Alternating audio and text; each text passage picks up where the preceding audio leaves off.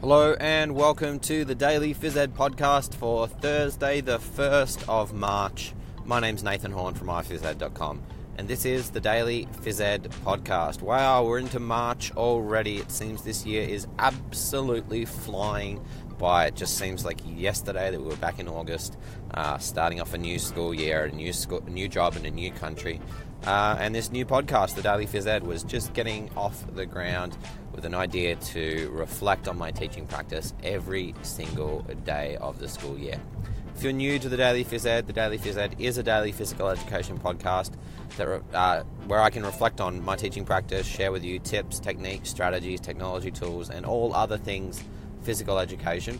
So far, we've recorded just over 100 episodes of the Daily Phys Ed podcast, um, and the plan is to continue to record daily episodes every single day um, after school on my drive home as I reflect upon my practice in the hope that you will uh, get something out of it. You might find some inspiration, or you may begin to reflect uh, further on your practice as you listen to this show. Now, today, was another great day with Dr. Claire at our school here, uh, School in British Columbia, Canada.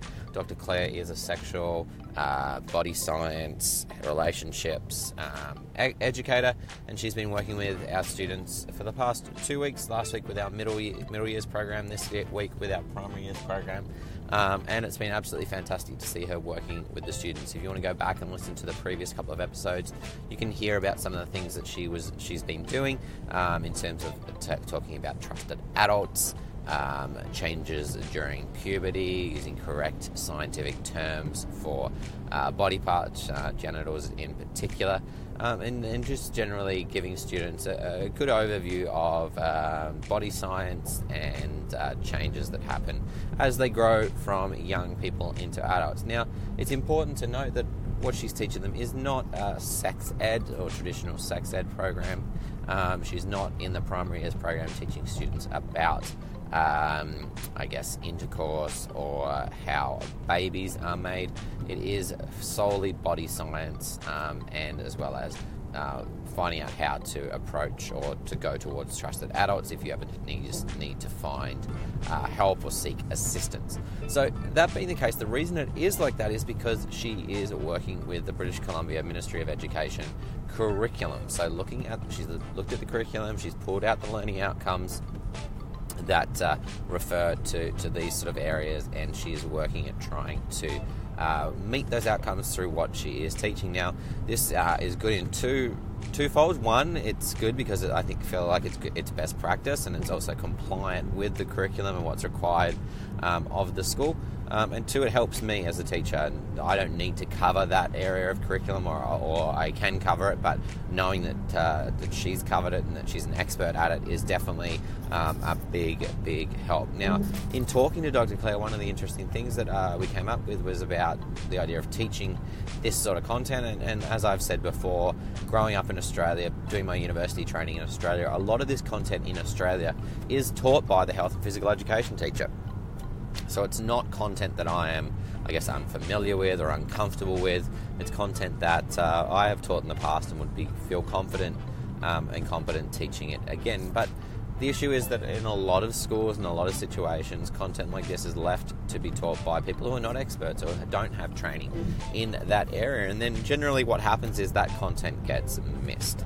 And so now you're missing a large area of the curriculum that isn't being taught because the teacher doesn't feel confident and competent teaching it.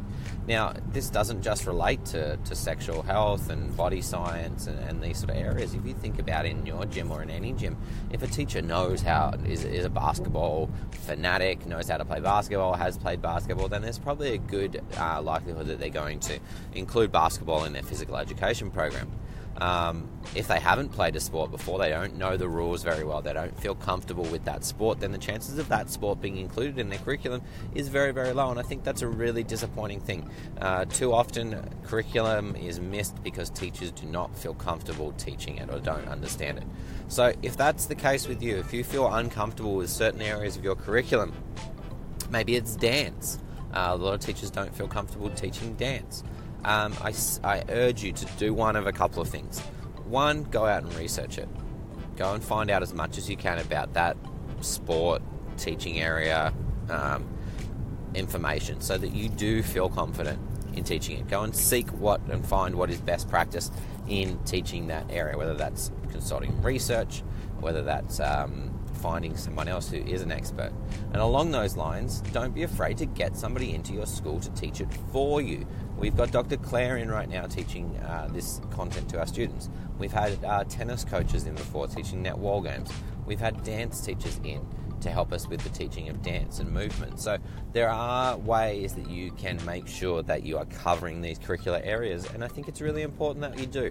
I think that if you're missing curriculum, prescribed curriculum, then you're really selling uh, the kids short on developing their physical literacy and giving them all of the, the best opportunities to continue to be active long into their adult years. So uh, I guess that's my big takeaway today, and something that I urge a lot of people out there to consider is: is there anything in your curriculum that you're missing?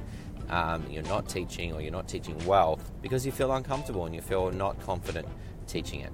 Um, really reflect on that. Think about ways that you could remedy that, whether that's going out and getting more knowledge yourself or finding someone who has the knowledge to come in and deliver it to your students. Tomorrow will be our last day with Dr. Claire, um, and looking forward to spending some more time with her. I'm going to hopefully get into some kindergarten classes tomorrow to see what she's doing down there. Um, but all in all, a very, very successful week so far.